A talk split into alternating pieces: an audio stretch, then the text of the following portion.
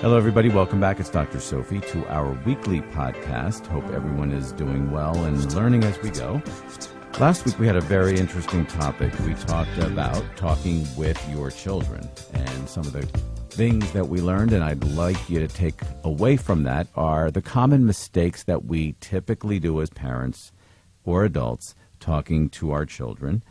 Also, really key ways to be precise and to be clear about what it is that you want to say to your children and what kind of outcome you want from that, and how to be clear on it before you even begin that dialogue. Also, how important it is that your children know that you are listening and hearing them, not one or the other. And then really being able to secure a solid dynamic that you feel you're comfortable with to communicate with your child because that will become the template with which you dictate, talk to, interact, and communicate with your child. So, really mastering a better way to communicate so that the, just is the way and the model that you use every time. You always listen while you're hearing, you're always empathetic, and you're always connected. And I think if you really listen to the podcast, you'll get those elements that you need to build your template. And that just becomes the groove that you and your child are in so that you have better and more effective communication. And as you know, all podcasts are on my website and on iTunes at www.drsophie.com. So this week, we are going to just really focus on current events and ways to cope through a natural disaster because I think we really need to review some of these things and we need to look at some of the stuff that's been happening in the news because it's very, very important that we look at these things and try to learn from them. So that's what we're going to do this week come on back 1855 Sophie now or 1 855 767 4966. Again, 1 855 767 4966. Give us your thoughts, give us your ideas, some of your questions, emails, voicemails, whatever it is. We'll get back to you. So come on back. Welcome back. We are at this week's podcast talking about current events, natural disasters, and with me is my producer, Doug, who's going to have a dialogue with me and ask me some questions. And we're going to talk about some of these current events that we really need to take a look at because there's some clearly serious issues that we need to take a look at and learn from. Welcome, Douglas. Thank you, Dr. Sophie. Um, I think we need to start with Tropical Storm Sandy, which is really dominated the news for the past week. So far, the death toll has reached 95, um, 48 in New York, 40 in the city, um, 69 in the Caribbean before it actually got to the uh, Northeast. Uh, an evacuation was was ordered by by the governor of, of New Jersey, Governor Christie. Right. I know people want to think that it's not going to be as big as it's projected as being, or or they can get through it. What do people need to take when when something this serious, an evacuation order, is given? Well, I mean, I think in, in hindsight, you got 2020 vision. But many people think, ah, it's a false alarm based on the fact that they've said this before evacuate, pack up, get out, and nothing's really happened. So, do we really need to go through all of that? It's also an emotional upheaval for people. They don't want to do it. It's, it's painful emotionally to think about what do I pack? What should I leave? What may I never see again? People just deny it. So I think the most important thing is to hear the warning every single time and heed it. These are officials, these are experts in the field that are telling you what to do. It is emotionally tough, but you got to get together and get out because that time you don't is going to be maybe the time you should have. A particularly heartbreaking story from this was in Staten Island where a mother tried to wait out the storm, realized that she wasn't going to be able to, and she packed her two young boys into her sport utility vehicle, tried to drive through the storm, ended up the engine ended up stalling. She then took her boys out, put them on the hood of the car to try to get them above the water level, and a huge wave came and he and the wave wiped the two boys away. She swam after them trying to find them, but she wasn't able to. Um, she was saved, but I guess the two questions here are as a as a as a mother of young boys, do you have to even? It's one thing to to keep yourself in a house throughout a storm, but if you have two young boys, do you have a a duty to them to to even be extra precautious and extra careful, and also. Um, how after a tragedy like this for her, how how on earth could she possibly go on living her life? and these are this is a two and a four year old boy, so they obviously the decision is all is all on the pin. Yeah, I mean, just hearing that, I get chills and sad because you know she probably was doing what she thought was the right thing to do, but again, you got to go back to the very beginning. You have to listen to experts during these kinds of things. When they're telling you what to do, you got to do it. We become panicked. We become maybe uh, thinking, well, that doesn't mean me, or I have my children. I can take care of them. I can get out of this mess. And you think, like, in a super different kind of way, where you think you're omnipotent or you can overcome it. You cannot. These are forces of nature that are way, way above us. And before you know it, you're way in over your head and literally in over your head. And you can't you can't make good judgments and decisions and, and panic and anxiety and think clearly. So always follow the direction of an expert. But nonetheless, now we have another tragedy on top of it. And yes, I mean, those boys are under the mercy and the guidance of their parents. And so always make good decisions because it's not just about you that wants to stay in this house or thinks that you can handle it. Can you handle it for yourself and these children? Parenting begins with you. You've got to be solid. You've got to be thinking. And if you have small children who are dependent on you in many, many ways, you got to be thinking of that too. So, broad decisions. It's not just about you. And then now she's got to go on without her children. It's a very deep tragedy for her.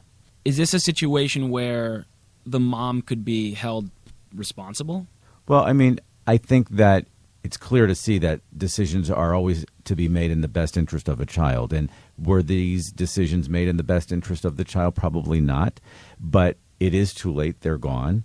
And I think that in her coping and her healing and her moving through this, I think that's probably a place where she should take a look at with her professionals or whoever is going to be working with her to see how did that happen? Where did she think incorrectly, differently, and how can she move forward and think in a better, different, more global way? But panic takes over many times for people, and they just don't think clearly. And this woman may have had a very solid life, and panic might have just taken over. So that has to be looked at now. What would you say to her to help her to get through this? What I would say to her is, you know, obviously, I'm sorry that this has happened. It's not her fault but she's going to take the blame to her grave, I'm sure. And I think helping her cope with that, thinking that she was doing the right thing is the only way she's ever going to cope because she wasn't trying to hurt her children. She was thinking she was protecting her children and really helping her see that and then thinking differently going forward. It seems like so many people, you know, who are struggling to get by these days or or just don't sort of I guess respect uh, a natural disaster.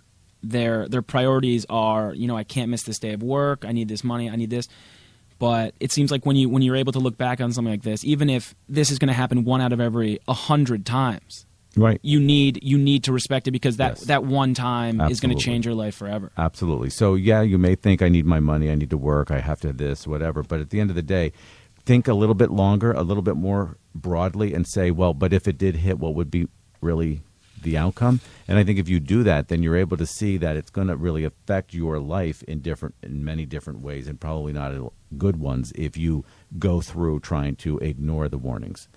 Okay, uh, one last one last question on this: How can people go about preparing a little better for for when a tragedy like this or a, a natural disaster like this strikes?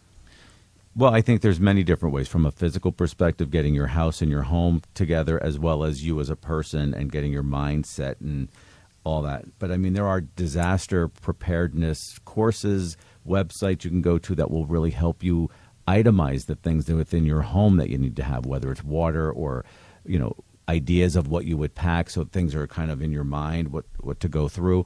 But from a emotional standpoint being able to really say not get yourself in the mind frame that when an expert says I got to go, I got to go, and not to fight that. Because if you are fighting that now, do it now and figure out what that conflict is within yourself because that's what's going to hold you back and maybe make a bad decision. Uh, I know here in California, all kids have have earthquake Drills, training. Right. Should should parents be talking to their kids even just as they're growing up about, hey, if if a storm comes, you know, this is what we're going to do? Is it something that they want to prepare their kids for? Absolutely. You don't want to scare your child, but you want to make them realize that things can happen. You don't want to sit there and say to them, well, you know, if this ever happens, if you live in an area where things are tending to happen, you absolutely bring it up. But if it's happening and you see it and there's the storm coming or the warnings are coming or you see it coming up the coast and you're getting a couple days warning, it is important to talk about your it with your children because they see it on TV, they hear it on the news, they hear you talking about it, they see and feel your anxieties about it.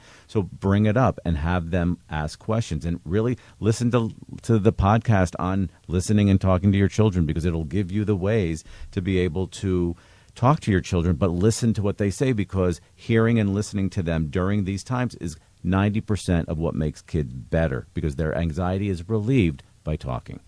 At the other end of the spectrum, actually, there have been a lot of um, elderly who were not able to leave their home. Right. How can how can they slash uh, someone who had a parent or a grandparent in an area like that? How how can you how can maybe they can't get there to evacuate them themselves? How can they? Are there is there anything they can do? Well, after the fact, there are people probably at the Red Cross or whatever Of reaching out. But before the fact, make sure your family member, elderly person, whoever it is that you're taking care of, somebody who is in a wheelchair, maybe that isn't elderly, somebody who's not going to be able to fend for themselves, make sure they know how to reach out to people who the shelter people are in their area. Make sure they know them. Make sure they know how to have food on hand or you have the connections already going so that they're, you're not stuck in the dark, basically, without anything. I had a patient yesterday whose parents live in New York. Never dawned on her that her parents don't have electricity and therefore don't have food. She just thought that they could, because they have a store down the street, she could walk down the street and get their food for them. But the store didn't have electricity either, and it didn't dawn on her. So, yeah, it's very important to think now before something happens again. What things do you need in place and have in place? And if they're not, get them in place. All right, so always plan ahead, be ready. Absolutely, and never take that uh, "it couldn't happen to me" Yeah. attitude because it can. All right, and that applies to all natural disasters. Yeah, it applies to everything: earthquakes, floods, tornadoes, you name it. I mean, it's going to hit you at some point, and you have to be prepared. And with your children after it, the biggest thing is, and for yourself, you're going to have an emotional reaction to all of this stuff. It may be delayed, or it may be immediate, or it could be both. Sleeping, looking at yourself, eating, irritability, not wanting to go to work, lack of motivation, lots of fear, more kinds of reactions from your children, anger. Depending on the age of your child, you're going to see different things. So, really be aware of things and check it out.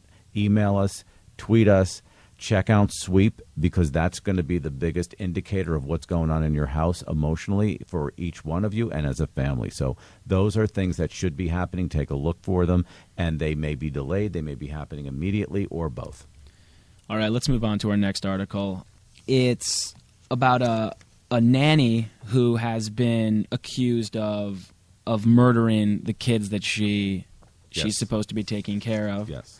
Um, she's worked for them for a few years, and this article sort of is told by, from the perspective of another mother, and she sort of talks about how this is is all mothers' greatest fear. Yes. when you have to leave your your children at home with someone that you you don't know as well as you would like, Right. and this mother lived her worst fear because her children were murdered. What the, the son actually had had said to the mom, Noreen, which is the name of the the nanny, scares me. Um, he was never hurt, but I feel like I even would say this to my mom, or, or not scares me, but I don't like her, or I Don't wish she wouldn't go. or I don't feel comfortable. You're right.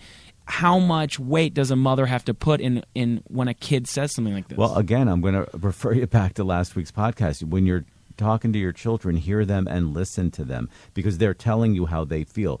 Don't discount it all the time. It doesn't mean that you have to believe everything they're saying, but listen to it and check it out because it is the, it just like an animal. A child is very intuitive and they're really connected to somebody. And if somebody isn't con- caring for them or giving them a good, solid feeling, they're going to verbalize it. Either they're going to show it in their behavior or they're going to talk about it. And if a child is showing you or telling you that they're not comfortable, check it out. There's a reason. are there any particular warning signs or questions that, that parents should be asking nannies when they're interviewing them to hire them? Absolutely. I mean, this nanny, I think these parents flew to this woman's country and They- spent time with her. They, so they I spend mean, time like, with her family, yeah. you know, to that extent, you still don't know somebody. That's a proving. That's a proof to you that no matter what you do, sometimes you just don't know anybody. And the other important thing to realize is that in this specific case, you're taking somebody out of their culture, out of their country. You're bringing them to a whole other culture, another country, with no connection to maybe their family or their life or whatever. That's going to have a mental health impact on somebody. And to be aware of that kind of stuff because you're going to take somebody and they're going to have a reaction. And that reaction may play itself out in a way that may not be the most comfortable as we see in this case. So there are questions. You want to know where they've been in the past. You want references. Even if you have an agency that you've engaged to hire these people and they license them or they check them out from a criminal background perspective you still need to spend time with these people. Watch them with your children watch them with your children. See how they interact with your children. Ask your children how do they feel? How do they they feel they're being cared for? What are their thoughts and feelings about being with this person? Observe talk look at records. Yes we can't ask people if they have a mental health history or a health history or a background or are on medication but you can certainly observe respect their privacy but learn a lot by talking and listening to your children. Uh, this article talks about I've actually never even heard about this, but but nanny cams a little bit, and obviously they're not. It's not a perfect science. It, they can't see into a person's soul. No, but um, but uh, that's it seems like a sort of a good idea. Absolutely, behavior speaks, especially when you're not around. So if you want to check on people, make sure your nanny knows that the nanny cam is on. It, some people don't want to do that, and they want to, you know, and they have that right to check without letting the other person know but I think that they're a great idea because you get an eye, eyesight into something because behavior speaks. Somebody can be great to you, but when they're alone with your child, maybe they other things come up for them and they act on it. So behavior speaks. I have many nannies who have had bad histories themselves as children, and when they're taking care of kids, it's very difficult for them to take care of kids because their own stuff comes up. So I mean, you got to take a look. You got to keep your eye on it. Just because you have help doesn't mean that relinquishes you from the responsibilities of keeping your child safe as a parent. It seems like I'm always asking you how someone can cope with a, a horrible tragedy in right. their life, but what on earth can these the parents of this of these kids what can they do to kind of get back to some semblance of well, of the life they have. I think it's it's important that they understand what happened. They grieve. They go through the mourning process and understand it. Get some help and guidance through that because if they don't, it can really mess up more the rest of their life than what they're going to feel. And to get the best outcome, get through the grief process, the mourning process, and then move forward and learn how to forgive themselves because that's going to be the biggest thing for them to forgive themselves for what they think they let happen, which they didn't but they have to forgive themselves. And we have a great podcast on that, so take a listen. But forgiveness is not forgiveness of others, it's forgiveness of yourself. And I don't know if I actually was, was totally clear on this. One of the children actually actually lived through the attack. And right. and so what would what that child what would you say to, to them? Well, depending on the age of that child, they're going to have some traumatic events and PTSD probably. So the sooner the treatment, the better and the more pervasive it is, the better. But it also doesn't mean we're going to label this child. We're going to watch this child. So give a little bit of an assessment, take a look, see where they're at, and kind of watch them as they go through their life because children are very resilient from a mental health perspective. And I wouldn't layer them with treatment, but I would definitely do an observation and assessment. All right. Um, okay, moving on to our last and um, more humorous article. A Nebraska third grader dresses in character every day of school. Yeah. She never uses the same character. She she she talks differently. She dresses differently. She really she I don't know if she's a little actress, but she she takes on the role of this character and she does it every day, never wearing the same thing, never doing the same thing. Now this is it, it is a cute it's a cute fun story, but um for, for, for someone like you well, looking at this, is it not odd. is it not quite as is it not quite as cute for you? It's not quite as cute for me because I think it's telling us something. I don't know why or how the school handles that, and does it disrupt their class? Does it disrupt her ability to function? Is she whatever character but still focused on her work and, and performing appropriately academically? Because I think from a different perspective, if depending on the answers to those questions, is she hiding from something? Does she need to be somebody to gain attention, or is she so ashamed of something that she's hiding behind a mask and and it's easier for her to cope and be somebody else? But those are the things that need to be taken a look at, and then of course take a look at her sweep uh, and see what's going on at home, how she's sleeping, how she's interacting, because her emotional world and her mental health stability depend on what is the meaning of this constant need to dress up and be hiding behind something her mom says that not all of her characters are obvious or distracting, which minimizes their potential to disturb a classroom. But just the fact that her mom is sort of sort of defending her daughter Right. and saying not all of them. Right, but some think- of them are. So, of course, yeah, exactly. But at the end of the day, what I they mean. all are on some level. Some are probably doing it more than others. But the bottom line is, why is she doing this, and why does she need to do this? And not that it's a bad thing, but I think that for a future of this child, and to understand if there are any th- issues that need to be addressed, it should be understood why she's doing it. Does she need to do it, and why and how is it incorporated into her every day? You want me to give you a few of the people that she's dressed up as, and you can tell me if you think you can, you can get to the bottom of Okay, here we go. uh, Harriet Tubman, and she said, I like her because she led people on the Underground Railroad. She was a slave. I know how she helped 26 people and risked her life for them. Okay. Helen Keller, I like how she never gave up on learning and she kept trying until she learned how to read Braille. Rosa Parks, she said she had enough of it. She stayed in her seat on the bus. That was her way of saying, no way, this is not fair and I don't like it. Anne Frank, I think we're already developing a little, a little bit of a, a pattern here. Yep. People just think she's the person who hid behind the door, but she had to move three times.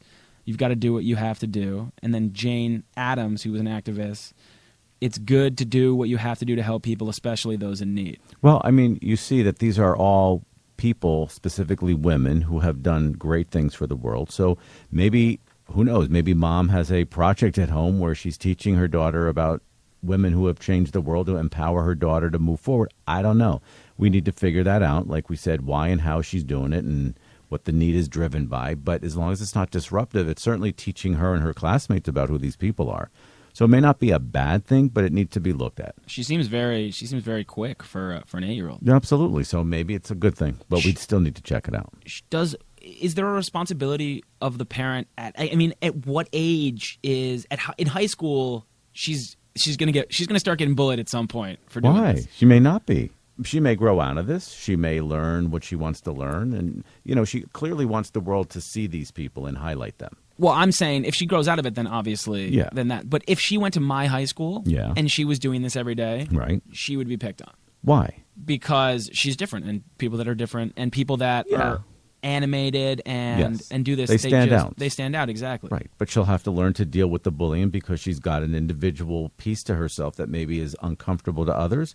But that's part of the whole bullying process to learn not to be bullied or how to handle it so you don't cave in and end up hurting yourself or others. And I think as we talked about on the last podcast we did, where we we had that article on bullying, Right. She seems like someone who actually might not Take be it. able to be bullied because she's so strong. Right, exactly.